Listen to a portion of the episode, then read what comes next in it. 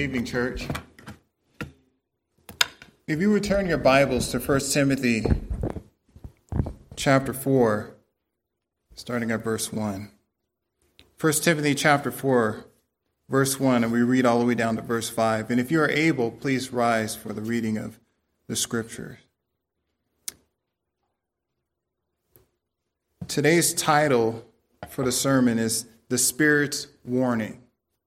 The Spirit's Warning.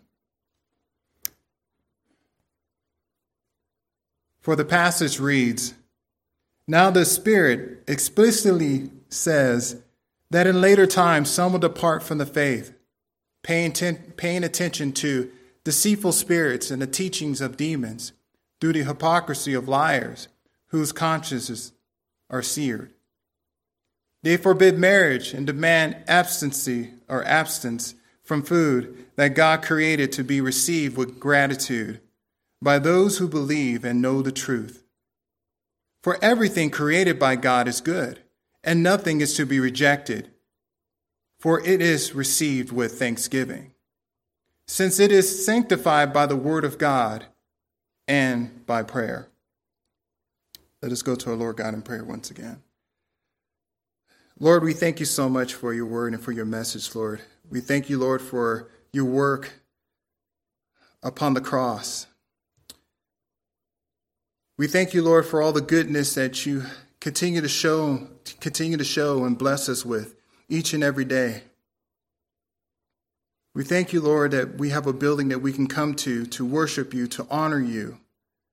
We thank you, Lord, for Bibles that we can have in our homes, technology that we can be able to seek out your word and to dig deeper into your scripture. We thank you, Lord, for agents such as angels who come and help us in our daily walk. We thank you, Lord, for those who came before us, who remain faithful to your word, never compromising it.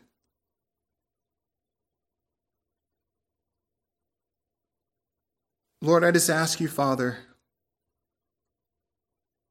to help us to pay close attention to the warning that you have presented here in this passage. Let not the comforts of this world depart from your word, from your warning. May it encourage us, bolding us. May it transform us. For we know that the day is coming soon, and the enemy knows it as well. We thank you, Lord, and we pray this in your Son, Jesus Christ's name, and all the God's people say, Amen. You may be seated, church. So I want to begin by opening up two historical events. The first the bombing of Pearl Harbor. The Japanese bombing of Pearl Harbor drove the United States into an inevitable fight called World War II. Before the attack, Japan was known to gather intelligence on the U.S. military and carry out reconnaissance operations along the U.S. coast. Three days before the attack, President Franklin Roosevelt was warned that Japan was staging an attack on U.S. soil.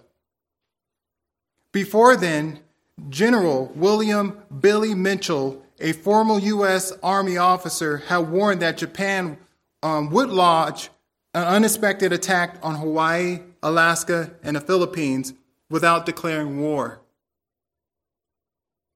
The U.S. ignored all these warnings and was so confident that Japan would never attack that they even put a pilot who wasn't skilled in radar, radar operations in charge of a, of a radar station observing the part of the ocean from which the attack came. When the pilot was told that some large blimps, which could only mean that a massive air fleet was approaching, had appeared on the radar, he told the operators not to worry about them. They didn't. And nearly 2,500 servicemen ended up dead. Conspiracy theorists, however, believe that President Roosevelt deliberately allowed the Japanese to attack Pearl Harbor so that the U.S. could have a legitimate reason to get involved in the war.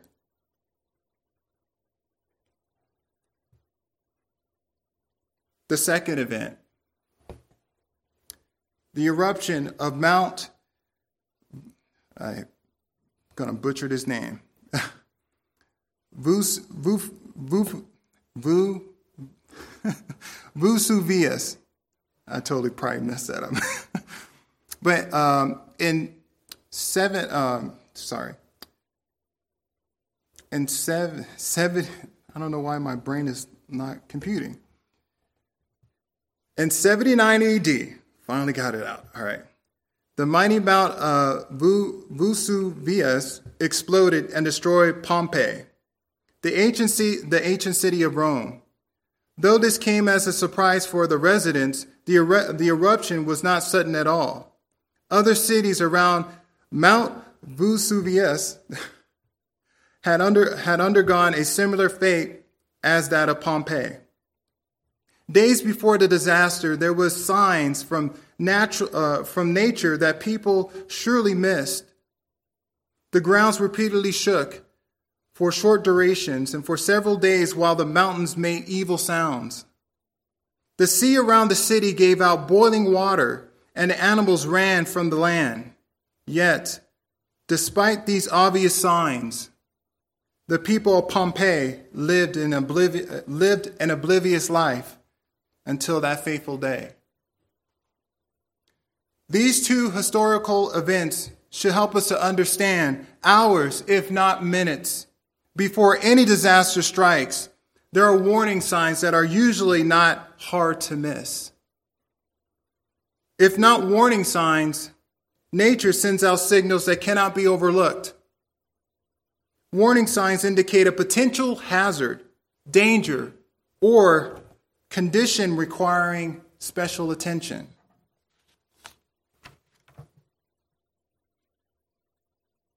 In fact, when it comes to warning signs, we have our, uh, our road systems. There are plenty of warning signs in, to indicate hazards on the road. These signs, uh, these signs warn drivers on the roads and highways of unexpected or, danger, or dangerous conditions that might call for reduction of speed or an action in, the, uh, in excuse me, or, or an action in the interest of safety. So, church, tonight's passage, Paul warns us of a danger that requires special attention. There are signals that the Holy Spirit sent out to Christians that cannot be overlooked. As believers, we must heed the Spirit's warning, pay close attention, and do what the Holy Spirit suggests. So, the central idea of this passage here is that the Holy Spirit warns Christians of, intimate, uh, of an intimate departure from the faith. Let me say that again. The Holy Spirit warns Christians of an intimate departure from the faith. You see, this passage is going to reveal to us two critical things how to recognize apostasy and apostate teachers, and why apostate te- teaching is so deadly. Now, most people know this passage of Scripture as the great apostasy. Now, depending on your Bible translations, you may have different titles for it. So, for instance, in the NSA, uh, the NSAB, in the, in the 95 version calls it the apostasy. The apostasy. Not sure if I'm pronouncing that right. Um, the New King, uh, New King, New King. Can let me pause for a minute. I, I find it quite fascinating because this passage is, is, is, is talking about the devil's work. It's talking about demons who Satan uses to thwart God's plans. And, and I find it right now that it's no surprise that he's at work trying to disrupt me, trying to confuse me, trying to make me feel as if you cannot do this. But I know that the Holy Spirit is with me, and I know that he's going to carry me through. So I would just ask you to please pray for me, to please pray for this message, and do not allow the enemy to cause any more disruption. Thank you.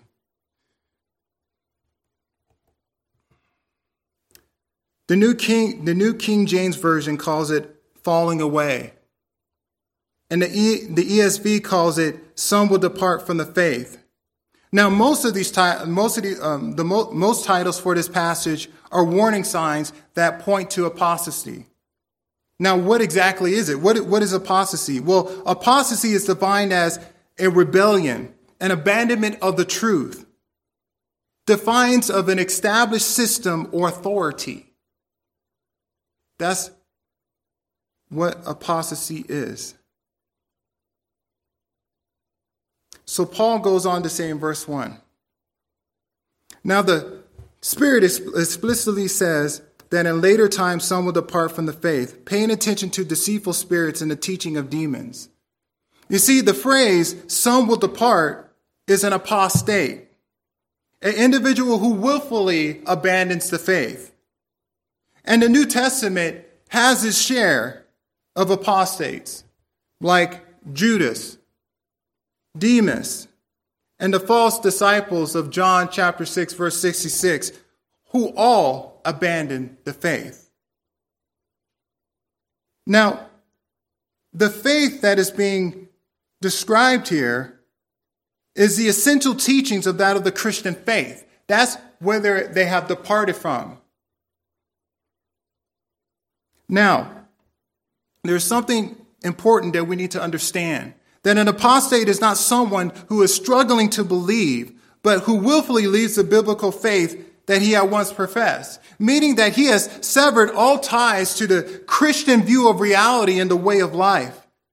They have no desires to love the brothers and sisters in the church, no desires to have the living God dwell within their hearts and their minds, no desire to be the, the pillar of truth, the foundation and that of the gospel. They don't want to be protectors of it. They want to sever all ties. So the Holy Spirit explicitly warned us of that reality. The Spirit informs us that some will depart from the faith. This warning is not a passive suggestion here, but it is a divine prophetic prediction that should really strike our hearts. It should really strike our hearts, meaning that people inside this church can be apostates. They will depart from the church. And I have witnessed that in my previous church when there have been several people really caught me by surprise who I thought that they were really solid in their faith ended up being apostate. This is nothing new. but it should really strike our hearts. You see, this prophecy was a warning by a direct revelation from the Holy Spirit to Paul. So I want us to understand that it is God that is saying this. He is letting us know that there is going to be an intimate departure from the faith, and it's going to take place in the household of God.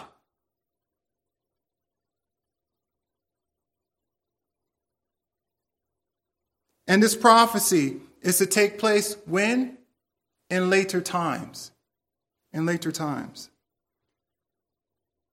So when the Spirit mentions later times, we need to understand that this is this, that this do not point to a specific period in the future, but it refers to the days before the second coming of Christ. You see, the first coming of Jesus ushered in the later times.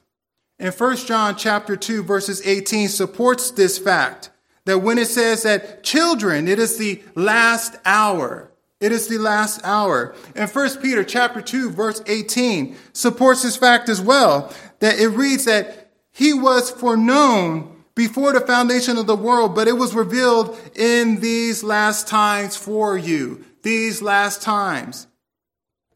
Last hour, last times. The later times are the era that both the Apostle Paul and we live in. And when I'm talking about we, I'm talking about Christians today. We are living into in the latter times.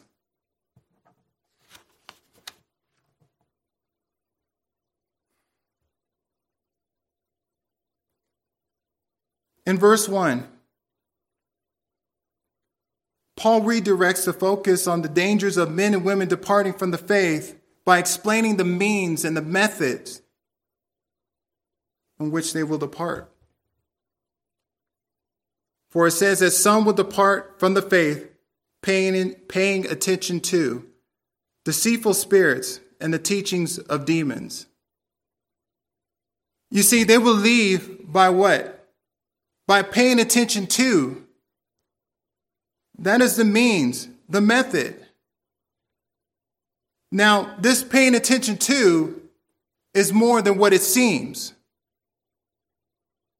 For the Bible describes this as a active following, obeying, and giving allegiance to. To whom? To deceitful spirits and the teachings of demons. This is precisely what the enemy wants, what the enemy desires. And he's been doing this for a very long time. Church, we need to remember, we need to remind ourselves that the earth is a battleground. It is a battleground. In Ephesians chapter 6 verse 12, it reads for it reads that for our struggle is not against flesh and blood, but against the rulers and against the authorities and the cosmic powers of this darkness, against evil uh, against evil spiritual forces in the heavens. You see, church, there are two kingdoms in action on earth. The kingdom of God and the kingdom of Satan. The kingdom of Satan has a, a, a, a enlistment advertisement here to draw humanity to his side. And the strategy he uses is what the Bible describes as the world. In 1 John chapter 2 verse 16, it says, For everything in the world, the lust of the flesh, the lust of the eyes, and the pride in one's possessions is not from the Father, meaning not from God, the God of heaven, not from Jesus, not from the Holy Spirit, but is from the world.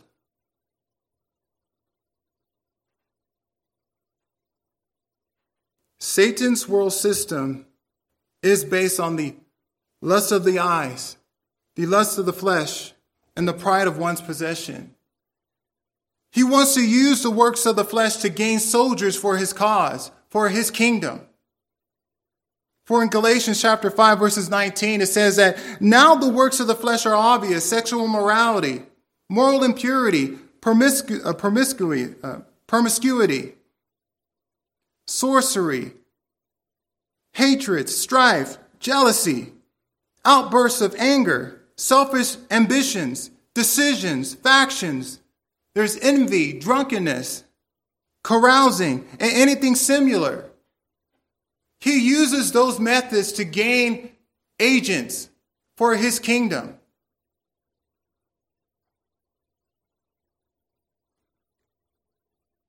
But he has other methods of recruitment as well. He will use miraculous signs. In Matthew chapter 24, verses 24, it reads that for false messiahs and false prophets will arise and perform great signs and wonders to lead astray, if possible, even the elect. He will use false teachings. In 2 Corinthians chapter 11 verses 3 through 4. But I fear that as the serpent deceived Eve by his cunning, your minds may be seduced from a sincere and pure devotion to Christ. For if a person comes and preaches another Jesus whom we did not preach? Or you receive a different spirit which you had not received? Or a different gospel which you have not accepted? You put up with it splendidly. Just as there are many methods to Satan's recruitment, we need to understand that he is not the only one working in his office. He has agents to assist in his recruitment. The Bible describes them as demons. You see, when Satan chose to rebel against God, there was a significant number of angels who followed his rebellion.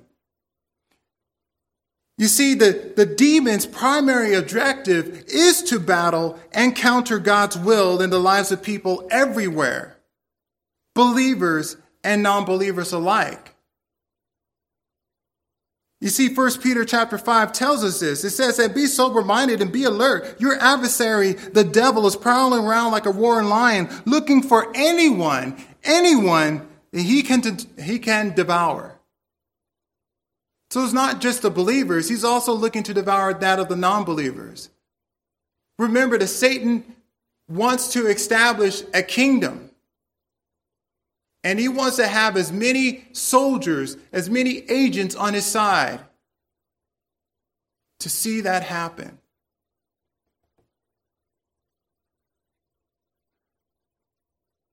But nonetheless, what, what Paul is getting at here with that understanding is that, look, that demons are the root cause for the apostasy that is taking place within the church.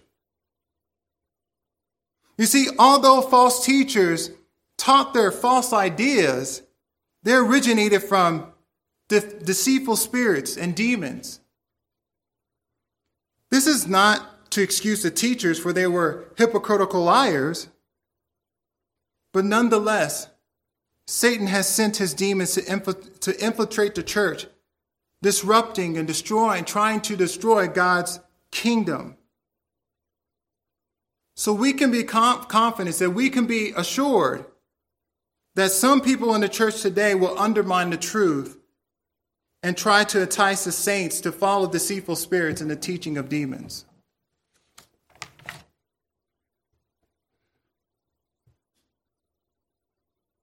So we need to be careful not to be foolish to think that all teachings and ideas are only human, and we ignore the possibility that demons may give ideas.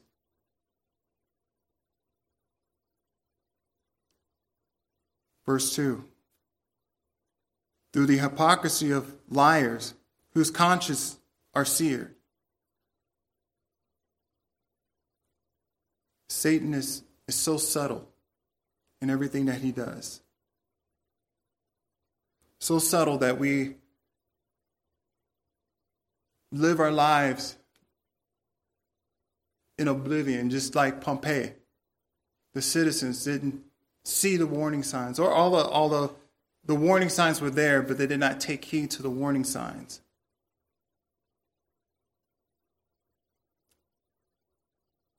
Satan is so subtle that he seeks to gain traction by using false teaching through human agents.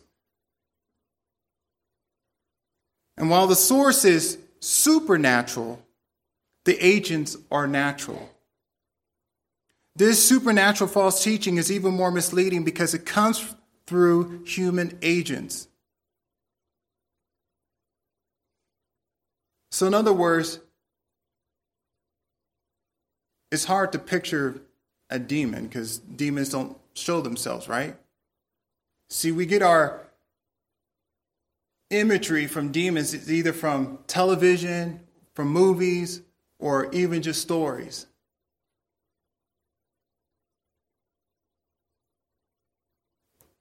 Who knows, some may have physically seen them, but rarely do they even show themselves, right? Rarely do they even pop out and say, hey, I'm demon so and so, right?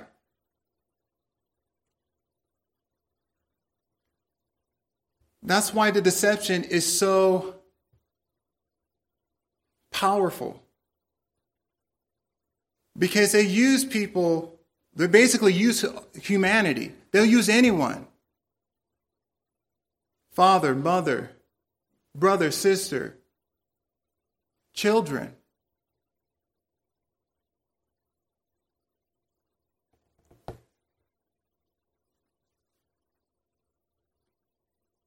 They will use anyone to spread their demonic teachings.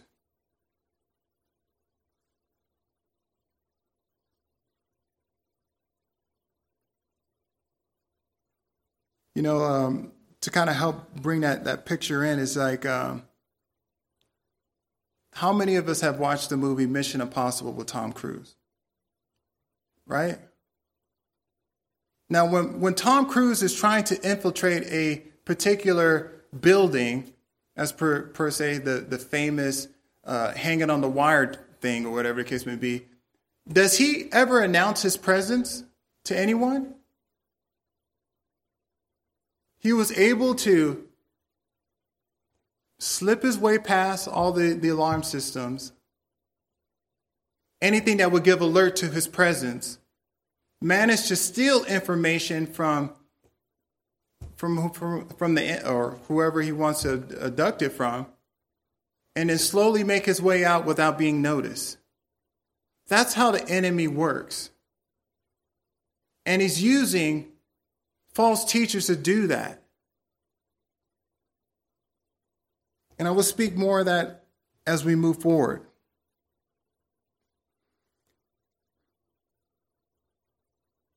So we know that demons use human human deceivers or human false teachers to speak their lies. Now, Paul went on to say that whose consciences are seared.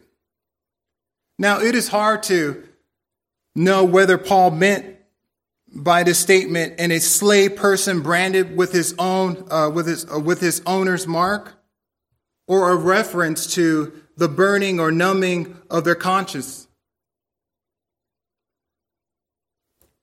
So I kind of had to do a little uh, digging here and ask the question it's like, what does the Bible say about conscience? Well, in Romans chapter 2, verses 14, 14 and 15 tells us that the conscience is the sense that affirms or condemns an action. It is the sensitivity to right and wrong that controls behavior. So let me read that verse to you. It reads, so, when Gentiles who do not by nature have the law do what the law demands, they are a law to themselves, even though they do not have the law. They show that the work of the law is written on their hearts. Their conscience confirm this. Their competing thoughts either accuse or even accuse them. Also, the word conscience, going back to this epistle in 1 Timothy, Paul states in chapter 1, verses 19, that false teachers reject a good conscience. A good conscience. So we know that the conscience is a sensitivity to right and wrong that controls behavior. So I believe that the point, the, the point that Paul makes here is is that those false teachers who have taught, who have taught false doctrines for so long, for a very long time, that their conscience have been seared that they do not feel guilt or remorse. Let me repeat that again. Starting from the beginning. The conscience. It is the sensitivity to right and wrong that controls behavior. we're getting to the point that the false teachers have been teaching, teaching, teaching, teaching, teaching false doctrine for a very, very, very long time. And as a result of that, their teachings, they don't care who they, they teach, who they taught. There's no guilt, there's no remorse. You're probably wondering, what do you mean by guilt or remorse? By simply teaching, meaning the effects of their teachings. The, the, the people that they're hurt with their teachings, they don't feel guilt or remorse. They don't care. You see, I'm reminded of that of Barry Minkow. I shared shared uh, shared some things about Barry Minkow uh, probably like a few months ago. How he was a con art artist, he was a thief, he was a fraud. But all the while that he was those things, he was a pastor of a church. And he used the church to steal $3 million. And not just from the church, but church members, that he will take money from them. That he will manipulate other people within the church to do his bidding. And then when he was caught, and when it was all said and done, he wrote a letter to the church saying, You knew who I was. See, there was no repentance, there was no remorse, there was no guilt. His conscience was seared because he's been doing it for so long. And so, in the same way, when it comes to the false teachers, they've been teaching false doctrine for so long that their conscience is seared. They no longer have guilt or remorse. They don't care to, about the people that they hurt or the people they take advantage of. They don't, they don't care at all. I believe that's what Paul is, is getting at here. But also could mean that there was a branding of, of, of such, a mark of who they serve, which is Satan.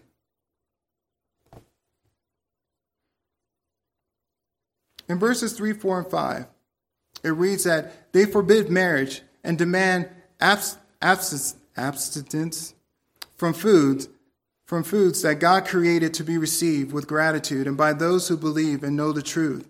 For everything created by God is good, and nothing is to be rejected if it is received with thanksgiving, since it is sanctified by the word of God and by prayer. Here is the, the warning sign from the Spirit.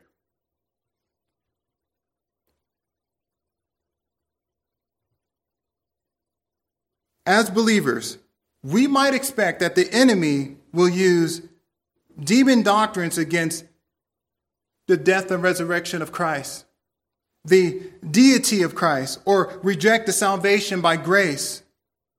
But that is not always the case. Remember that Satan is subtle in his approach, and his demons are always subtle in their approach. And we begin to see that subtle approach here in verse 3. It says, For they forbid marriage and demand absence from foods that God created to be received with gratitude. This is not a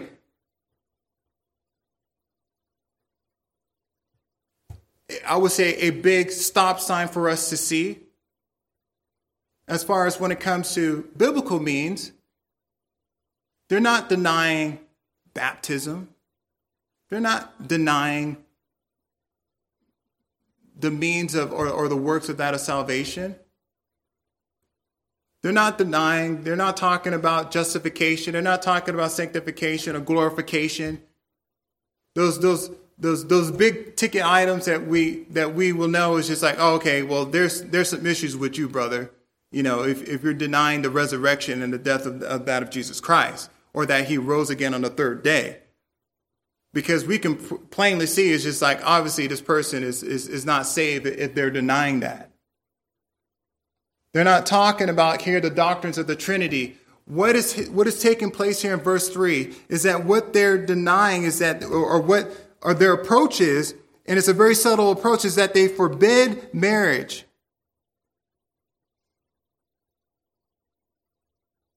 absence from foods. You see, in verse 3, the false teachers have focused on two minor teachings, in which I've already spoken of the, the marriage and foods. There is really nothing flashy, nothing in your face. Because we know that when it comes to signal, uh, being single, there's nothing wrong with that, right? When it comes to fasting, there's nothing wrong with that, right? After all, the Bible teaches on these things. Being single, single the Bible teaches on these things. In 1 Corinthians chapter 7, Paul t- taught, on, uh, taught, taught about singleness, right? So no harm, no play. Not something that we probably pick up on.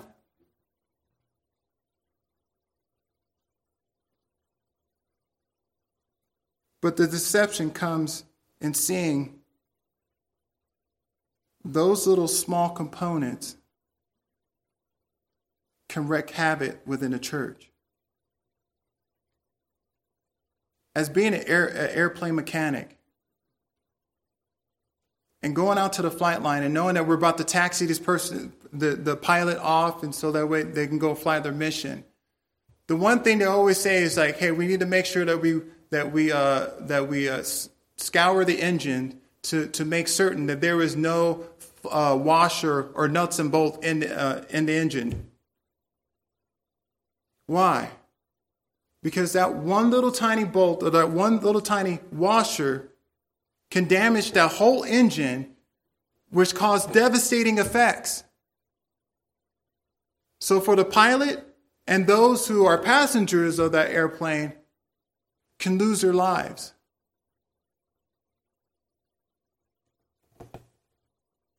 So it's the same way with the false teachers when they're talking about marriage and absence from foods.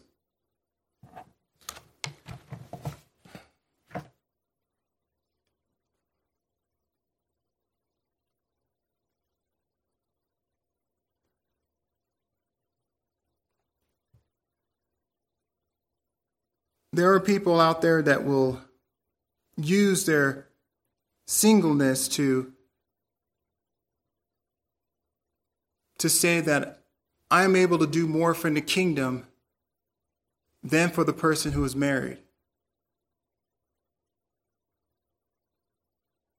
Because Paul even said in 1 Corinthians chapter 7, verse 7, it's just like, you know, I wish that people would be as single as I as I am. And then all of a sudden it stops there. See, that's how the enemy uses this subtle approach. See, I'm more holier than you because I'm able to do all sorts of things. I'm not bound by marriage. I'm not, bo- uh, I'm not bound by, uh, by children or by a wife. Look what I'm able to accomplish for the kingdom of God.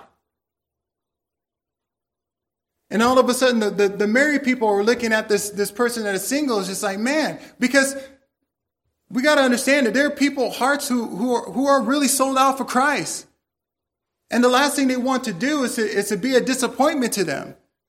And then all of a sudden they're looking at their marriage and just like, man, I, I think I'm beginning to regret being married.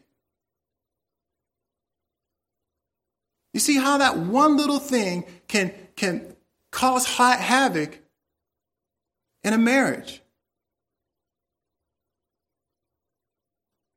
Well, I want to be like so and so. I just want to be like single because I want to devote my life to, to God. And I believe that the Spirit is leading me to, to do so.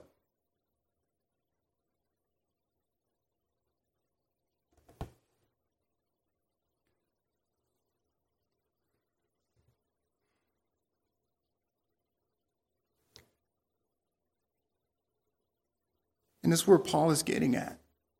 He's like, look, ignoring that marriage, ignoring that marriage is a gift, is a gift from God. That is created by God. That is, def, uh, that is defined by God between one man and one woman for life should cause you to see a warning sign. That is a red flag.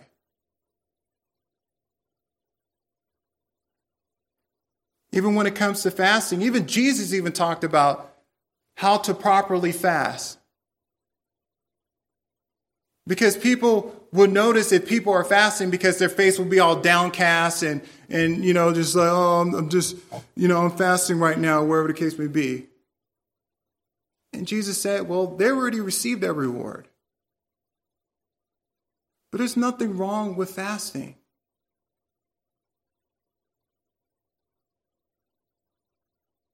But the enemy will use that small little thing to get you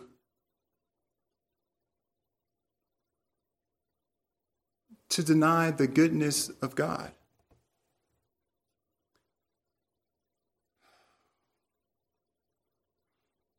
I heard from someone uh, I think it was either through a sermon or, or some sort, but it just definitely resonated in my ear. And for they said they said this is that false teachers love to to forbid what the Bible allows, but they love to promote what the Bible forbids. You see, the false teachers reject God's revelation. They refuse to recognize that everything created by God is good. They will deny the goodness of God's creation. And so it is here that the apostle Paul emphasizes that God's purpose in giving good things is so that humanity will, will praise and, and, and give glory to God in their enjoyment. Marriage is, is a good thing. It is, it is a good thing. It is, it is joy. It is joyous. My marriage to my wife is, I'm full of joy. It's an enjoyment. And as a result of that enjoyment, I give praise to God that He has sent me Leslie. Because if it wasn't for Leslie in my life, then I wouldn't be the man that I am today. She helps mold me into the Christian man that I am today. And I thank God for that, and I praise Him for that. She's given me two wonderful children. And I praise God for that. And although that I'm not single, I'm still doing the work of God. God has allowed me to be in his house here at Sovereign Way Christian Church. He's allowed me to serve under great leadership. I have the opportunity to, to teach and to preach, to serve in his kingdom. And don't get me wrong, there's nothing wrong with being single. because you will have plenty of time to do all sorts of things with the Lord. For I remember when I was single, I spent a great majority of the time in the church. And I was able to do so many things. And I praise God for that.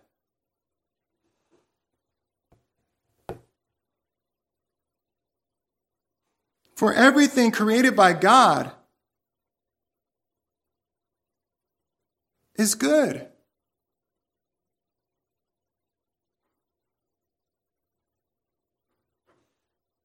I fast a lot.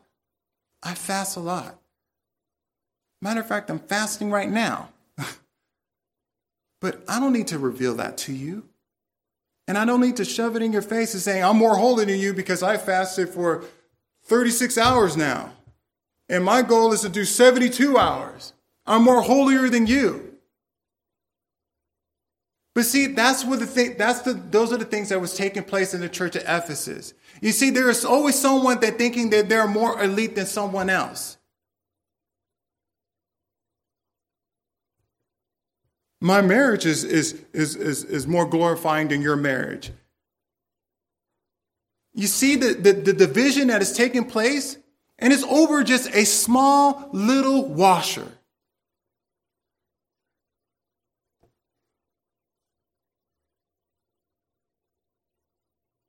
And there's no need for that.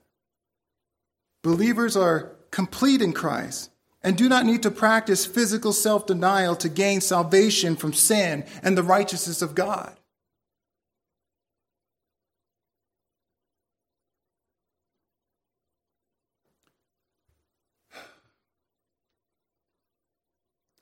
To summarize what we've learned tonight,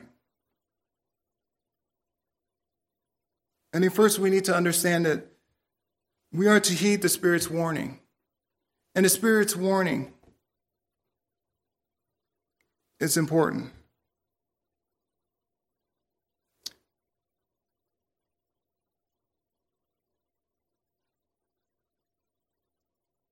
The Spirit's warning is about apostasy, that there's going to be a great departure from that of the faith. There are going to be apostates. There are going to be those within the church who are going to abandon the faith. And they're going to pay attention to that of the doctrines of demons and to, and to deceitful spirits. And they will use those teachings in order to try to get you on Satan's side. And they will use means that is very subtle. They are the CIA agent. They are the, the, the, the, um, the Tom Cruise of that of Mission Impossible. Because when you fail to, to heed to the warning signs, or you just overlook that of the warning signs, it can create great disasters. We are living in later times and we see those disasters ha- happening. This is nothing new. It was not too long ago that the SBC had a report in regards to sexual misconduct within the church. I have seen and witnessed churches that have uh, split. Why? Because of musical styles. Something so small that, that can cause a, a, a church to split. Church is split over by the clothes you wear.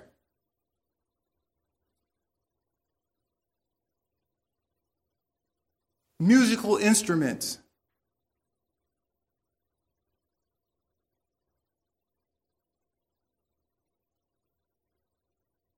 And the Spirit is telling us, is like, look, these are warning signs. When someone is over here preaching something that is contrary to that of the gospel, that goes against really the goodness of that of God, hey, that's a red flag.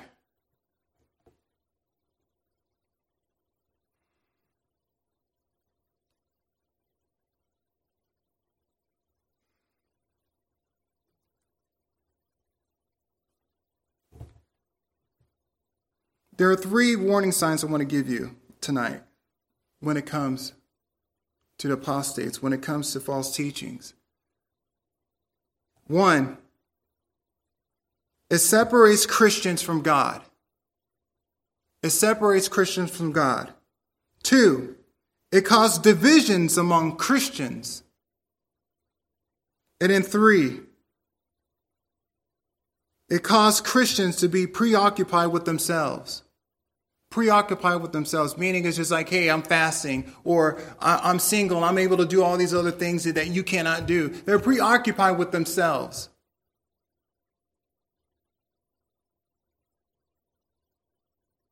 Those are the three things. I'm going to say it again. It separates Christians from God. It causes division among, uh, among Christians, and it causes them to be uh, preoccupied with themselves.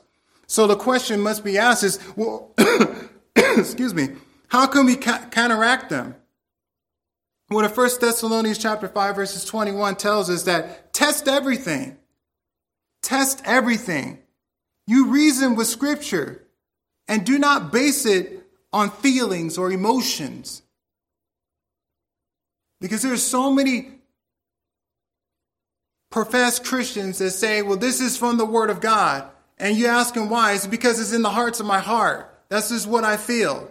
And they base everything upon emotions. That's how they try to reason with this scripture. No, we have the word of God. Let's go to it biblically and let's see if these things are true or not. You test everything.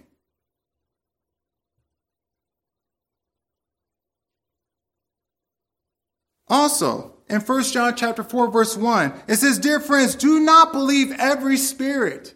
Do not believe do not believe every spirit, but test the spirits. Test the spirits to see if they are from God, because many false prophets have gone out into the world. There must be a testing. I know that these movies, when they show these demons, and, and for some reason they show them as, as our friends or wherever the case may be, they're not our friends.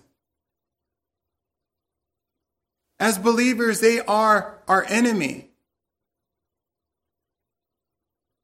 But we need to also understand that they do exist.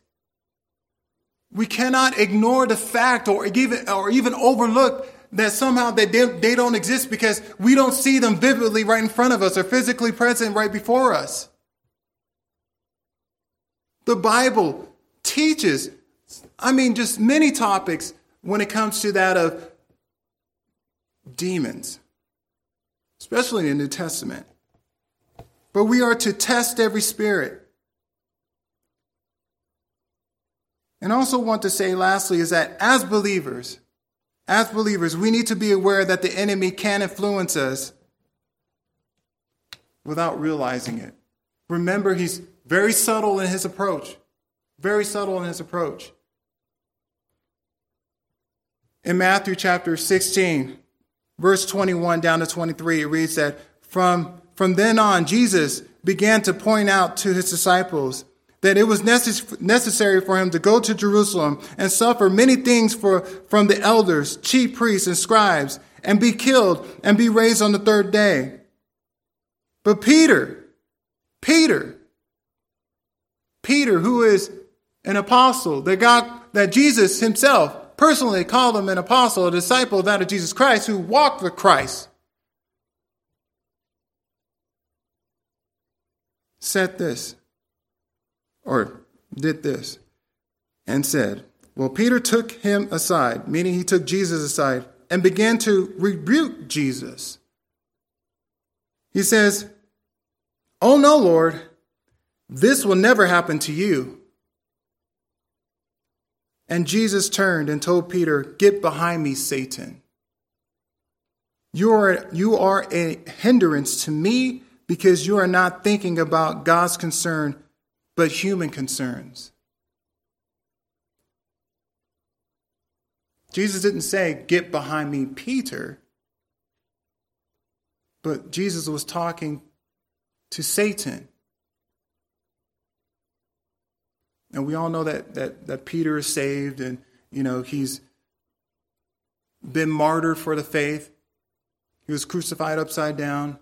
And to the very, to the very end, he never uh, denied Christ. But this serves as a warning that we can be influenced by the enemy without even knowing it.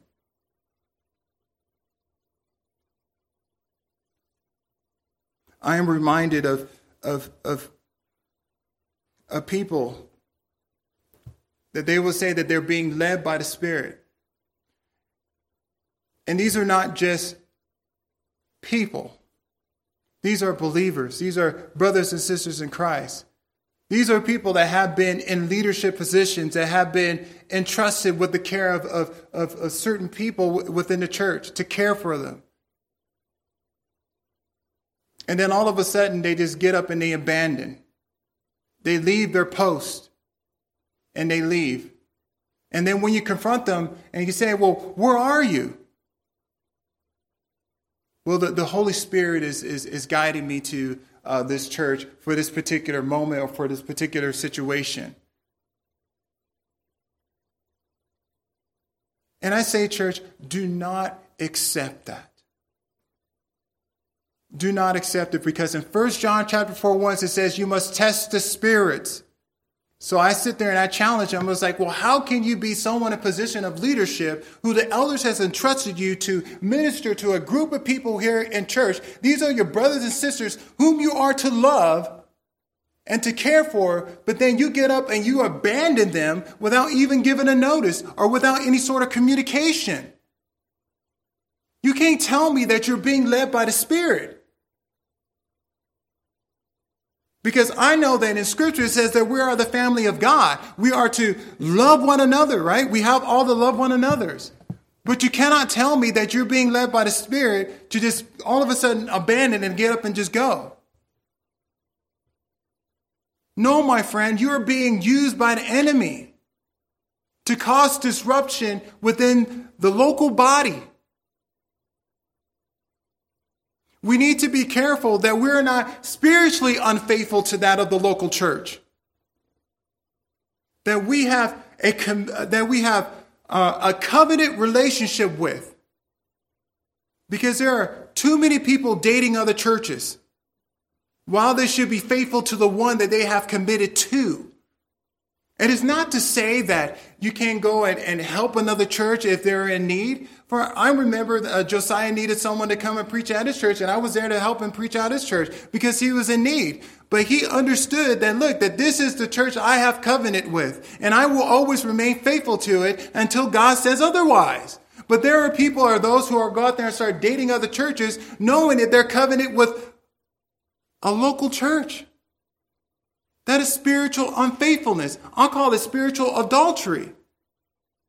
It would make no sense that all of a sudden I coveted with my wife, Leslie, and then it'll be okay for me to look at other dating sites or to visit other women's homes, knowing that I'm supposed to be committed to my wife. So why do we all of a sudden think that one, on one end, that it's completely wrong, but then when it comes to the church or that of the household of God, that we think otherwise? Test the spirits.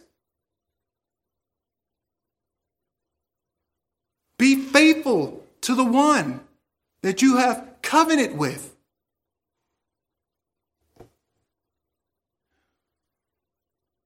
Look, church, these warning signs aren't forcing us to feel, feel fearful that we should not fulfill the Great Commission, that we should not do the things that God has called us to do here in the local body.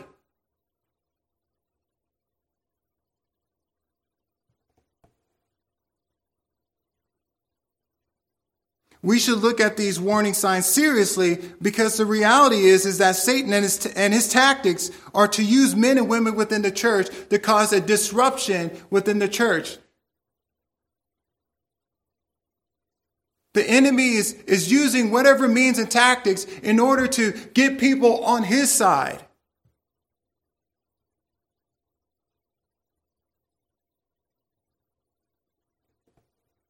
So, in conclusion,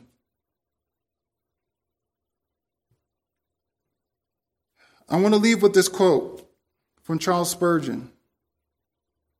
Charles Spurgeon said, A time will come when the church has clowns entertaining the goats instead of shepherds feeding the sheep. When you ignore the warning signs, these things will take place within the church.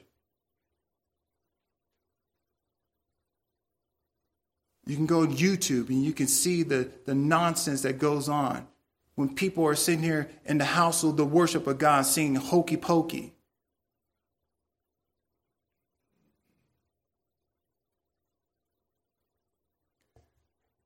Let's be like the Bereans in Acts 17 11.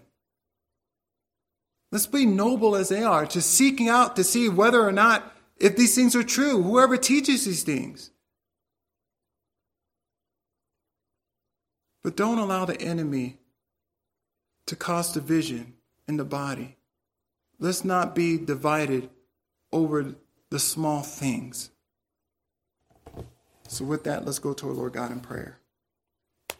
Lord, we thank you so much, Lord, for your word. We thank you so much for your, your spirit, Lord. And I thank you so much for just carrying me through this because, man, I felt the weight of the enemy just trying to, like, ah, uh, trying to disrupt